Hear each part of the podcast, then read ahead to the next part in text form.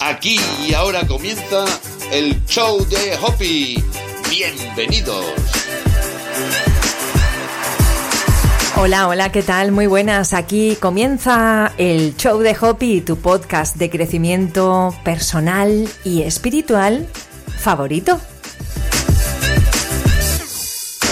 Bienvenidos seáis todos y todas. Muchísimas gracias por haberle dado al play. Aquí una servidora Esperanza Contreras con toda la humildad del mundo viene a hablaros sobre cómo podemos sanar la pérdida de un ser querido.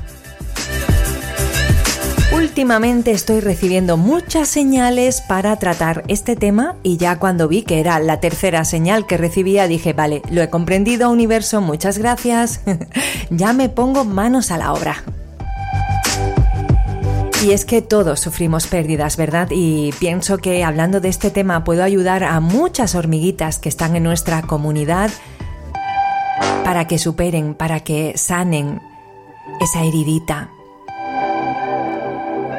La verdad es que la muerte de un ser querido nos deja mucho vacío y también tristeza, ¿verdad? Algunas personas eh, creen que la muerte es un enemigo que siempre acaba ganando. Es como una broma pesada de la naturaleza que nos derrota despiadadamente. Si tú piensas de este modo, tu vida no tendrá sentido. No obstante, si pudieras comprender que naces, que floreces y que cuando te llega la hora mueres, tu vida y tu mente sí tendrán sentido para ti. Debes recordar que aunque tu ser querido se haya marchado, tu vida continúa.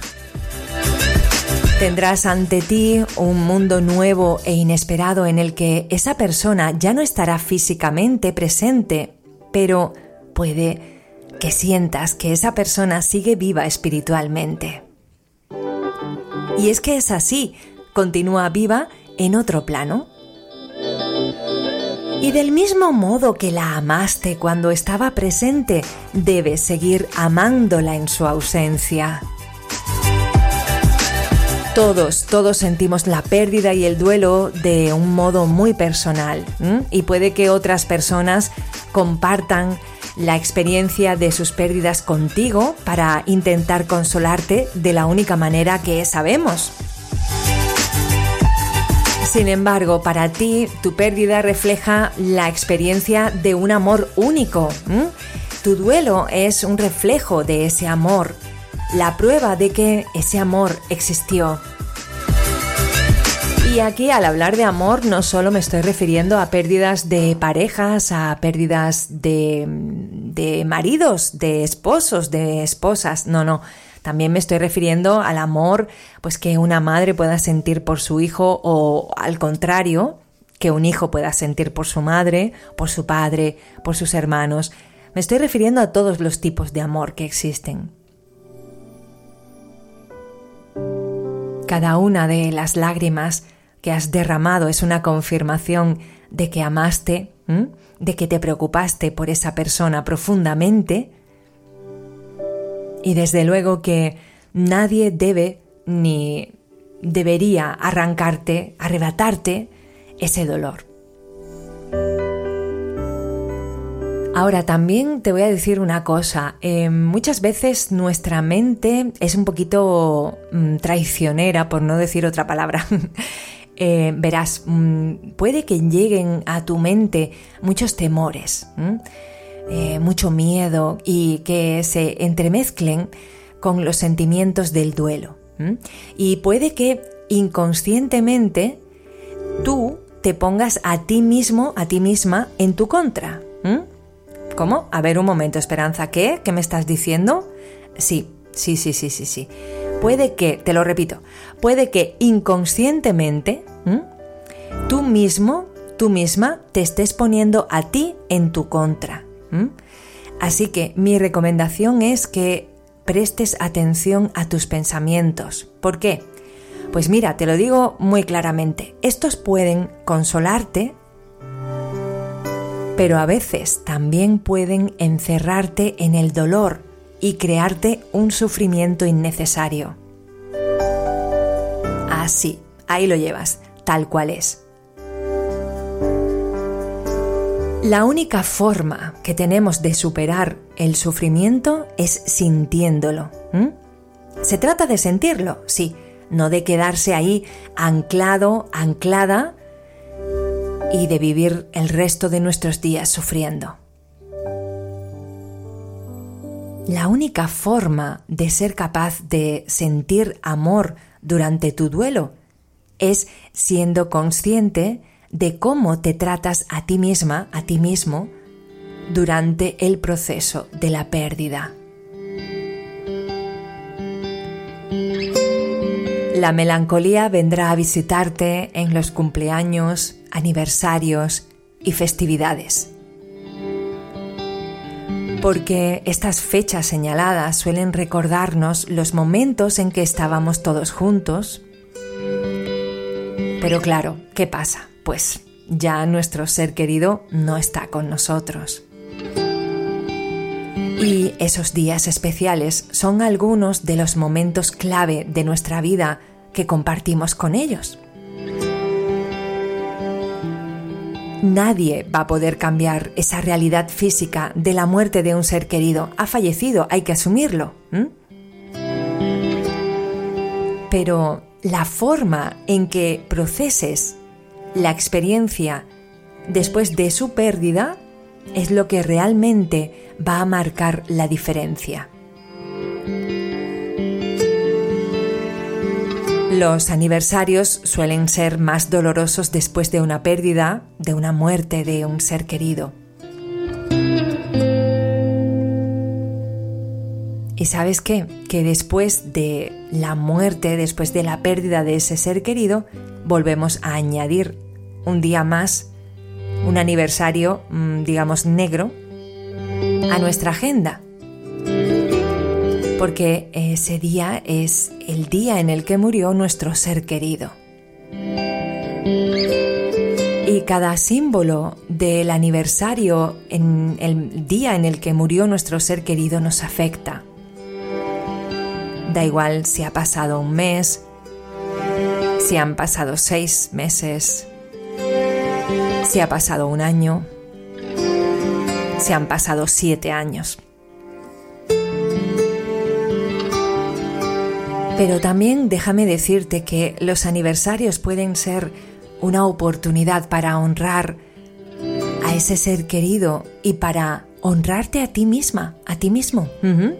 Sí, por el valor ¿eh? y por la fuerza que tienes.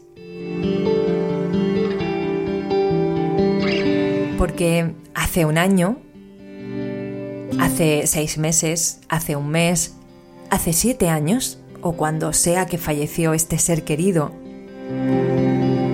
tú eras una persona distinta, pero la vida pues te ha cambiado, vino este suceso y te cambió.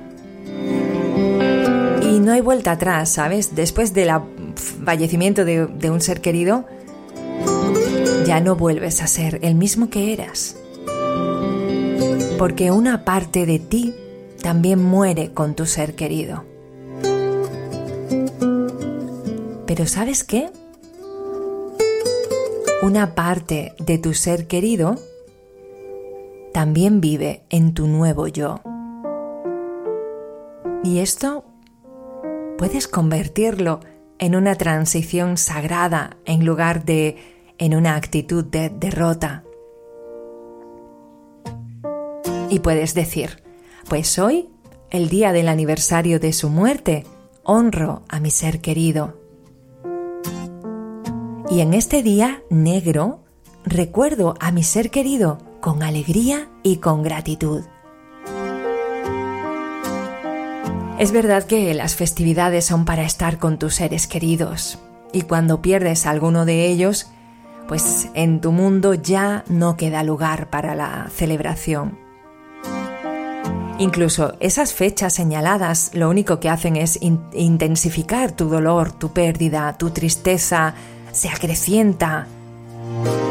Y esa soledad que sientes invade niveles más profundos de tu ser. Muchas personas nos hemos sentido víctimas de esos recuerdos. Pero sinceramente te digo que esto no tiene por qué ser así. Tú eliges cómo recordar a tu ser querido y cómo quieres honrarle en una fecha señalada. Algunas personas prefieren no celebrar esas fechas y hacer como si no existieran, pero para otras es mejor elegir cómo quieren celebrarlas. No es necesario que las celebres del mismo modo que lo hacías en el pasado. Hacer las cosas por costumbre sin que tengan sentido para ti, eso es absurdo. ¿eh? Y encima te puede ocasionar la peor de las soledades. Quizás te cueste no celebrar una fiesta, pero tampoco tienes que obligarte a fingirlo. Puedes integrar eh, la pérdida en el día festivo, concediéndole un tiempo y un espacio, recitando una oración para bendecir la mesa. O tal vez te baste con encender una vela por esa persona. Un simple gesto de reconocimiento hacia tu ser querido puede reflejar el amor eterno que hay en tu corazón. Permitirse un tiempo para sentir su pérdida y reconocerla está muy bien y es mucho mejor eso que resistirse a, eso, a ese sentimiento, a sentir la pérdida, la, la soledad.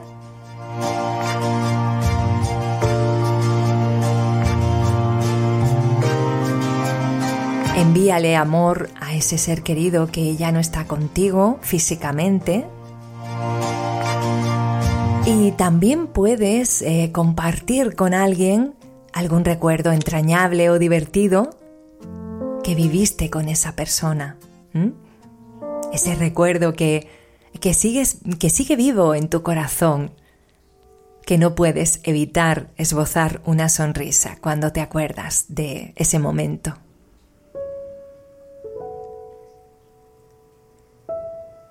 Es posible que tengas pensamientos negativos y que te sientas triste, porque es de humanos.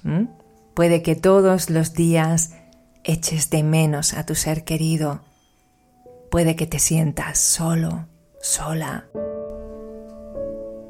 Sé consciente de los pensamientos que retienes en tu mente y que repites constantemente. Repetir los negativos puede conducirte a una oscuridad que no honrará ni a tu ser querido ni a ti. A veces la muerte de un ser querido puede estar vinculada a cierta celebración que coincida con las Navidades, Nochevieja, algún día festivo en tu localidad, en tu país, en tu ciudad. Quizá tu esposo falleció el día antes de San Valentín, o el día de la madre, o el del padre. Nunca olvidarás que murió justo después de Semana Santa. Tal vez murió en Nochevieja o poco antes del Día de la Independencia. A partir de ese día, estas celebraciones ya nunca volverán a ser las mismas, puesto que esos días señalados ya nos sirven de referencia. Y aunque tu ser querido no haya fallecido en ninguno de esos días, quizá sigas pensando en el pasado y en que fue su último día, a partir de ese día estas celebraciones ya nunca volverán a ser las mismas. Y es que los días señalados nos sirven de punto de referencia, aunque un ser querido no haya fallecido en ninguno de estos días que te mencionaba. Quizás tú sigas pensando en el pasado y en que fue su último día, pues de Nochebuena, fue su último día de Navidad que pasó con vosotros. Algunas personas sabían que iba a ser su última fiesta y otras no. Sea como fuere, ese día, que con anterioridad había sido una ocasión para disfrutar, ha cambiado para siempre. La pregunta que hemos de hacernos es, ¿se ha convertido esa festividad en un día de conmemoración de tu ser querido o no es más que un día fatídico recurrente? Es muy normal que pienses que nunca más volverás a disfrutar de las festividades. Lo que sí está claro es que nunca volverán a ser como antes. Sin embargo, con el tiempo, la mayoría de las personas encuentran un nuevo sentido para el espíritu de la festividad que se ha desarrollado a partir del amor, no de la pérdida. Las festividades son una de las pruebas más duras que deberás afrontar después de una pérdida. Y no te quepa ninguna duda que podrás hacerlo. Pero lo verdaderamente importante es que reconozcas el amor que hay implícito en tu pérdida.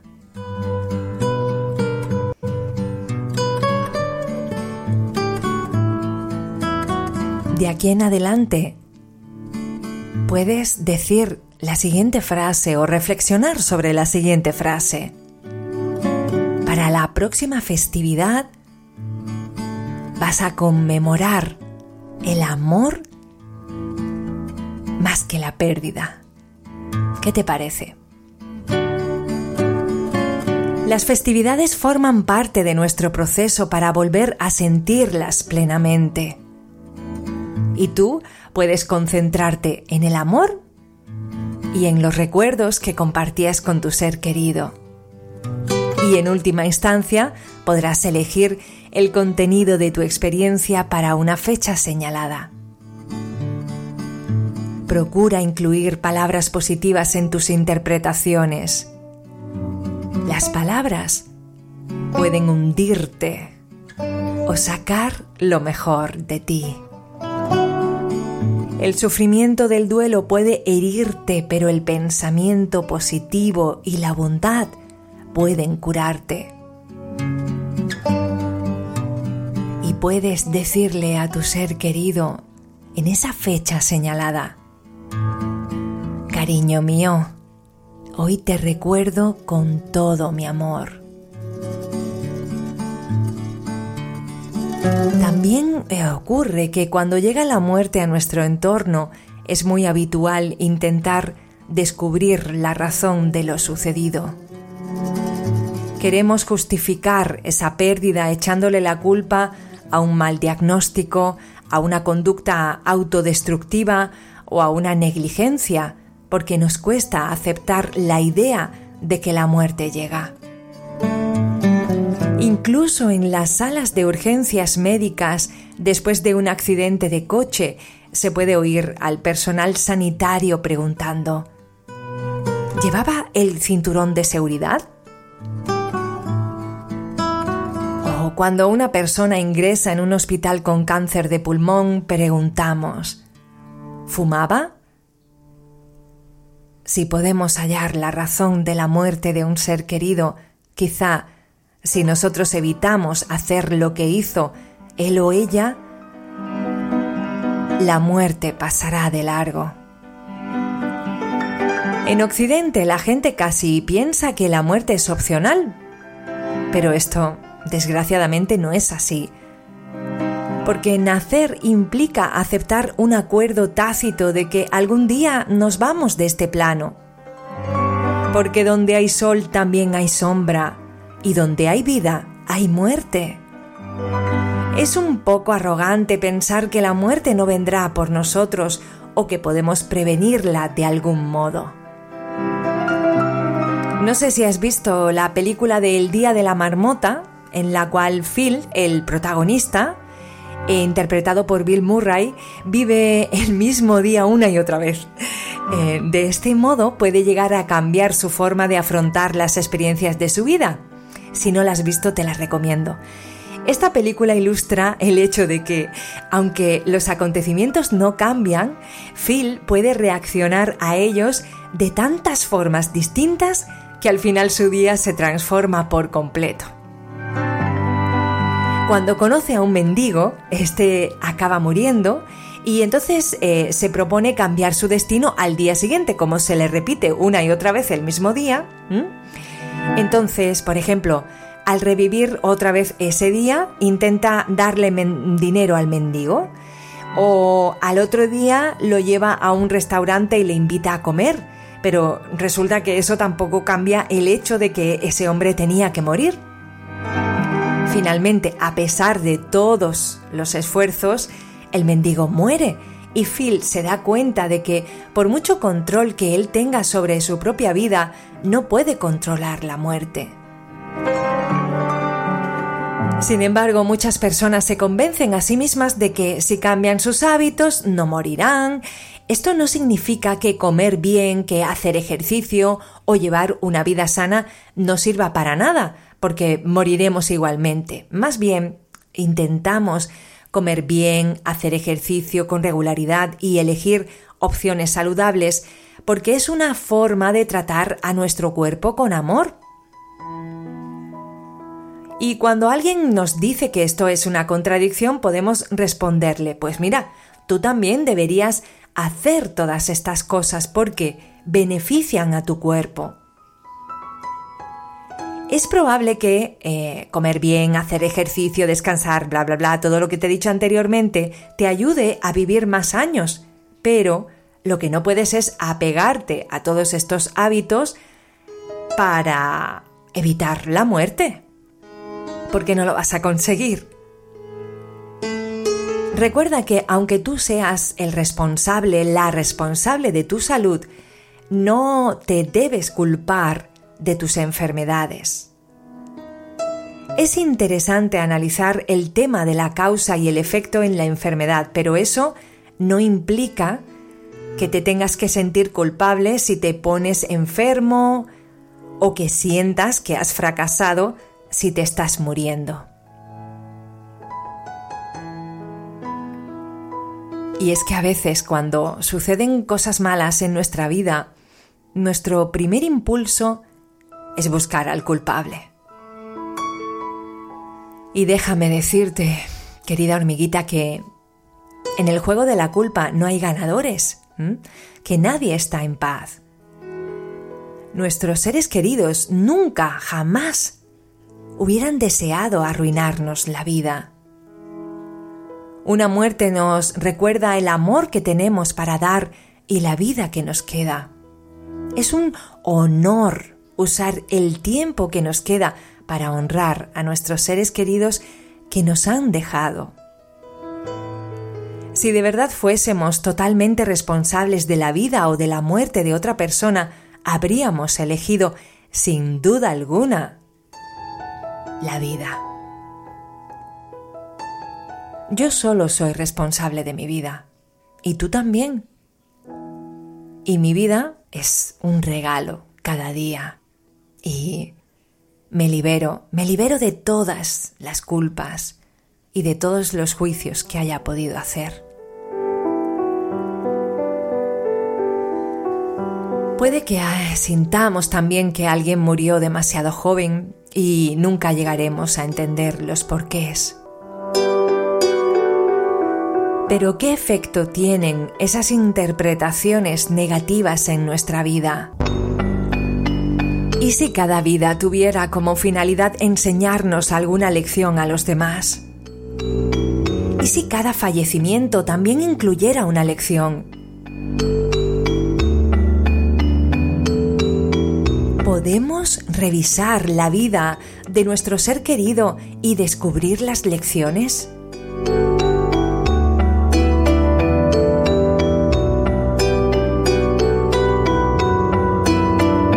Si juzgamos a nuestro ser querido, que en realidad es una forma de juzgarnos a nosotros mismos, podemos percibir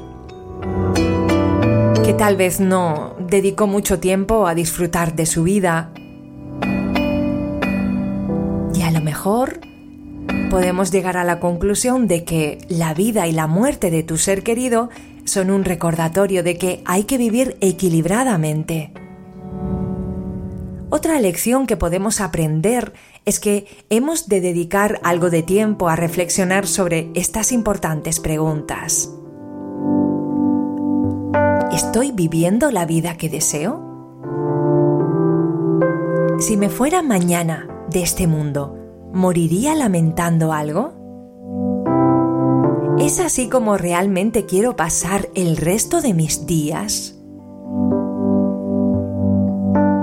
Cambios positivos puedo hacer en mi vida mientras tenga tiempo para ponerlos en práctica?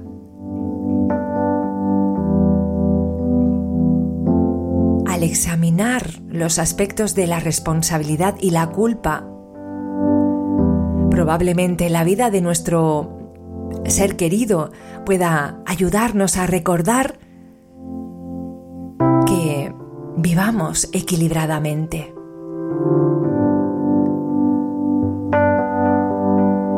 Vez su muerte puede interpretarse como un mensaje de culpa o como una llamada de atención sobre los patrones mentales negativos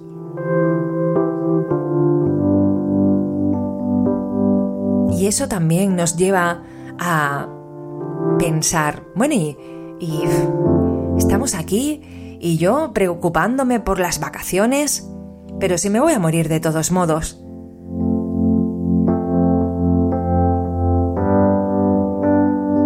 Vida es un regalo.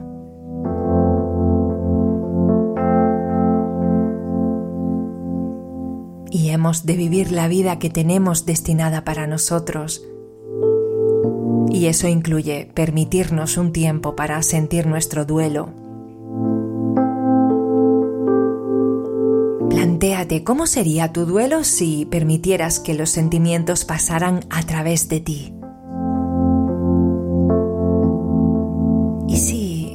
Sintiéramos y dejáramos que la tristeza nos limpiara como una lluvia de primavera y luego pasáramos al siguiente sentimiento.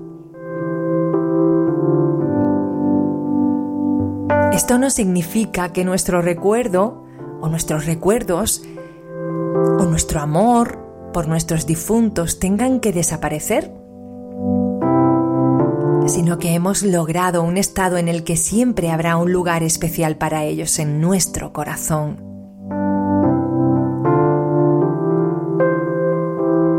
Cuando conseguimos librarnos de la culpa, mm, llegamos a la conclusión de que no somos responsables de la muerte de nuestro ser querido.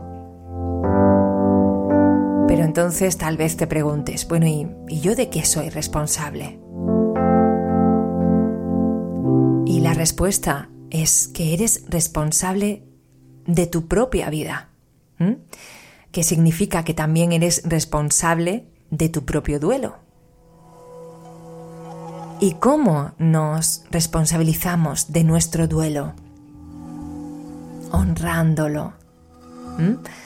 Podemos aprender una lección interesante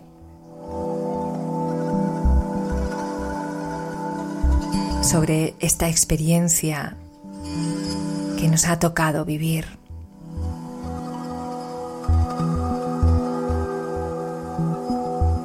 Lo ideal es sentir todos nuestros sentimientos en vez de cargar con ellos hasta la próxima circunstancia.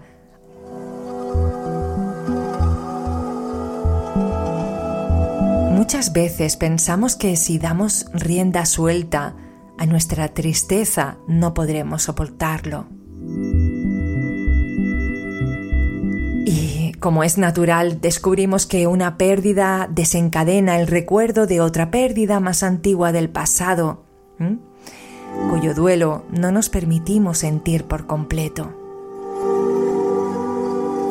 ¿Cómo sería nuestra vida si nos permitiéramos sentir plenamente todas y cada una de nuestras pérdidas? Entonces realmente podríamos vivir el ahora y estar abiertos para recibir el próximo sentimiento, la próxima etapa.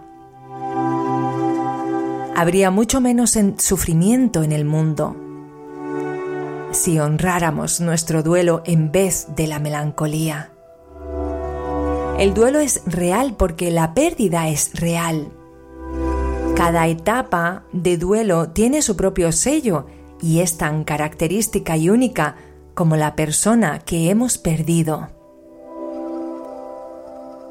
Pensamos que queremos evitar el duelo, pero es el sufrimiento de la pérdida lo que queremos evitar.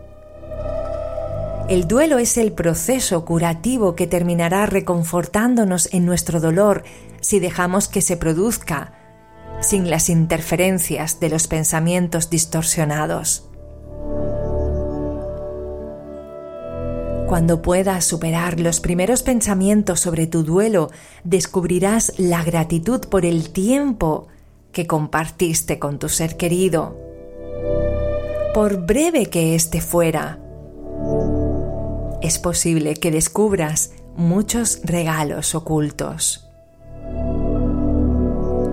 Cuando estamos de duelo nos cuesta imaginar que esa pérdida pueda traer consigo algo bueno. Siempre que consolemos a alguien que está de duelo, es importante no intentar buscar el aspecto positivo. En plena pérdida de alguien a quien amábamos mucho, no hay aspecto positivo que valga. Lo que sí es cierto que si nosotros aceptamos la pérdida, con el tiempo seremos capaces de darle un sentido más profundo. Ese sentido solemos llamarlo la sexta etapa. ¿eh? Cuando nos referimos a las cinco etapas del duelo de Kubler-Ross, que si no las sabes te recuerdo que son la negación, la ira, la negociación, la depresión y por último la aceptación. Esta sexta etapa puede asumir múltiples formas, pero en el fondo es una afirmación en sí misma. Ha sucedido una tragedia, pero cuando se produce el cambio en las personas su afirmación puede parecerse a esto. Yo no soy una víctima de esta tragedia, de esta muerte. Y esta experiencia me ayudará a crecer. Cuando nos liberamos de la culpa y asumimos la responsabilidad, encontramos la grandeza. Esa grandeza es el poder del duelo. No siempre somos capaces de reconocer sus poderes curativos. Sin embargo, déjame decirte que son extraordinarios. Tanto como la curación física que tiene lugar después de un accidente de coche o una cirugía mayor. El duelo cambia una vida destrozada y la rehace. Cura el alma herida. ¿Recuerda algún momento en que alguna persona allegada sufrió una pérdida importante y cómo cambió su vida inmediatamente después de este suceso? Luego, recuerda a esa persona un año después. Y transcurridos dos años, si la persona consiguió liberarse de su culpa y responsabilizarse de su duelo, debió producirse un cambio milagroso. Si no se produce esa curación, lo más probable es que se deba a que sus pensamientos negativos son demasiado fuertes como para que ésta tenga lugar. El duelo con amor funciona siempre. El duelo con amor se supera siempre.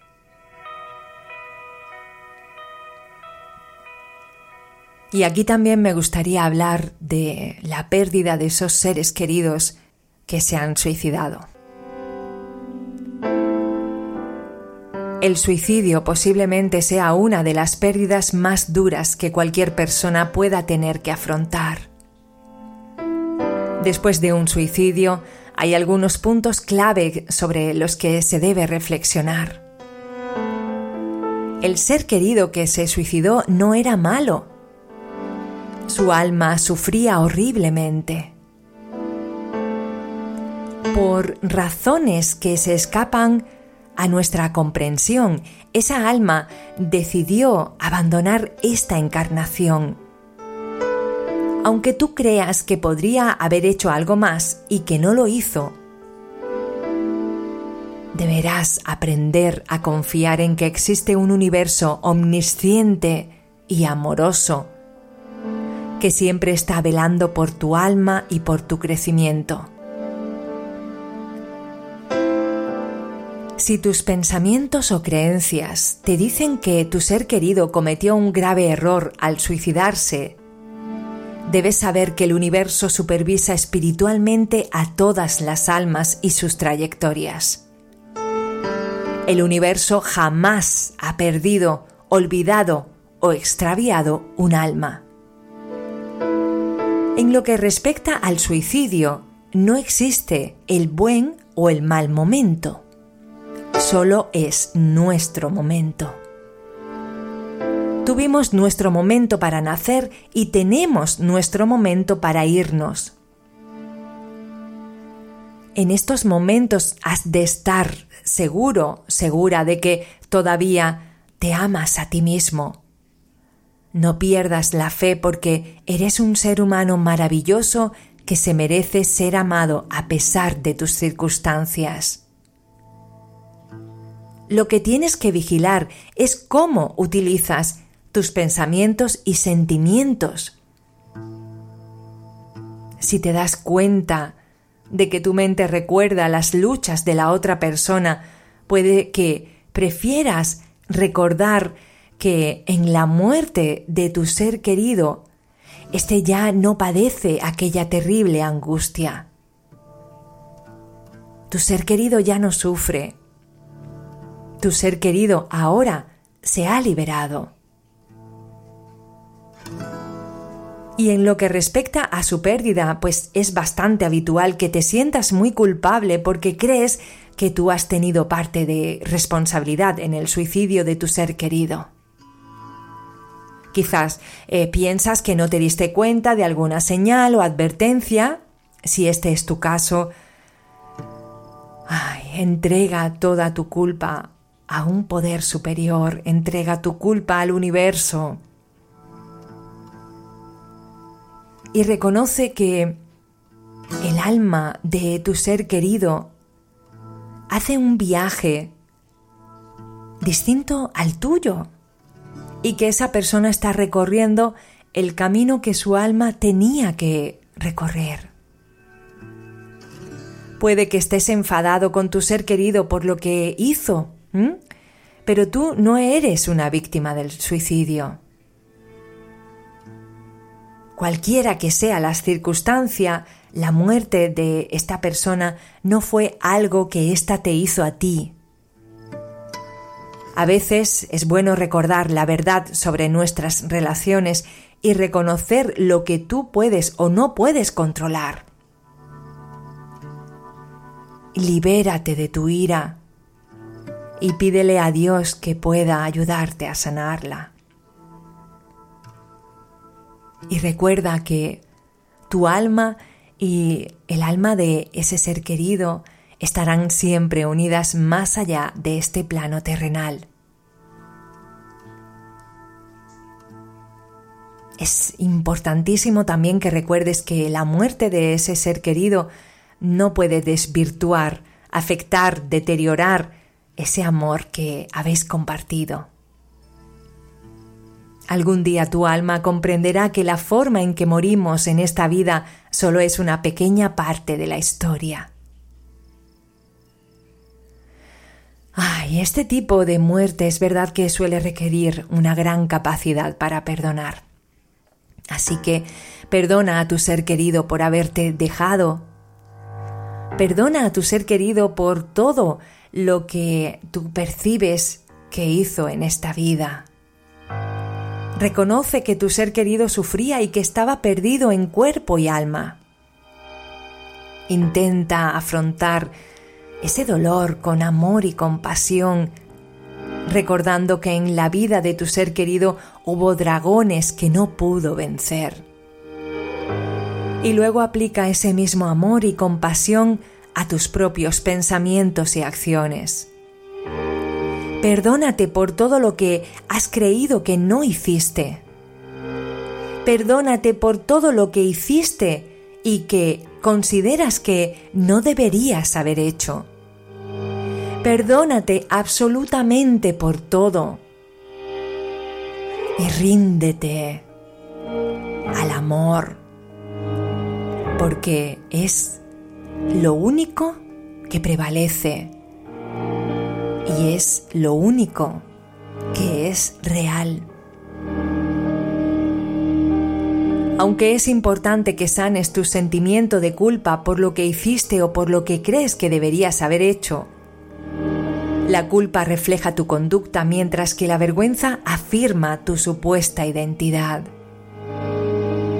Después de un suicidio surgen muchos mensajes internos como no valía la pena estar conmigo, a mi ser querido no le importaba mi vida, ni el daño que pudiera hacerle, yo no le importaba nada. Nuestro matrimonio, nuestra familia, nuestro mundo era tan caótico que mi ser querido prefirió morir a seguir conmigo, seguir con nuestra familia. Y ahora reflexiona sobre si estas afirmaciones que te estás diciendo reflejan la verdad. Probablemente sientes que no vales lo suficiente porque tu ser querido se suicidó. Tú eres adorable. Pase lo que pase en el mundo. Tu valía no tiene nada que ver con todas esas batallas que estaba librando ese ser querido.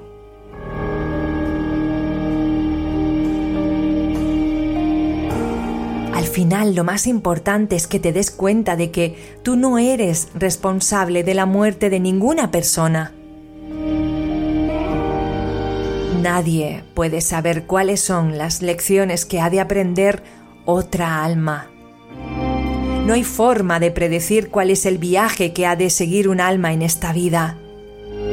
Solo podemos remitirnos a lo que nuestra mente y nuestro corazón saben que es cierto. Y eso es que nosotros única y exclusivamente somos responsables de nuestro propio viaje del alma. Cada mañana al despertarte, elige, ¿quieres vivir con miedo o con fe? Y luego sales ahí afuera a la calle, donde el bien y el mal están siempre en conflicto. Cada uno de nosotros tenemos la misión de aportar luz y amor al mundo y podemos conseguirlo a través de cada uno de nuestros pensamientos e interacciones diarias. Independientemente de cuáles sean tus circunstancias, la muerte es una de las experiencias más duras que hemos de afrontar los seres humanos en nuestro viaje por la Tierra. A pesar de todo nuestro dolor, podemos ver que existen otras formas de pensar sobre nuestros seres queridos y de honrarles.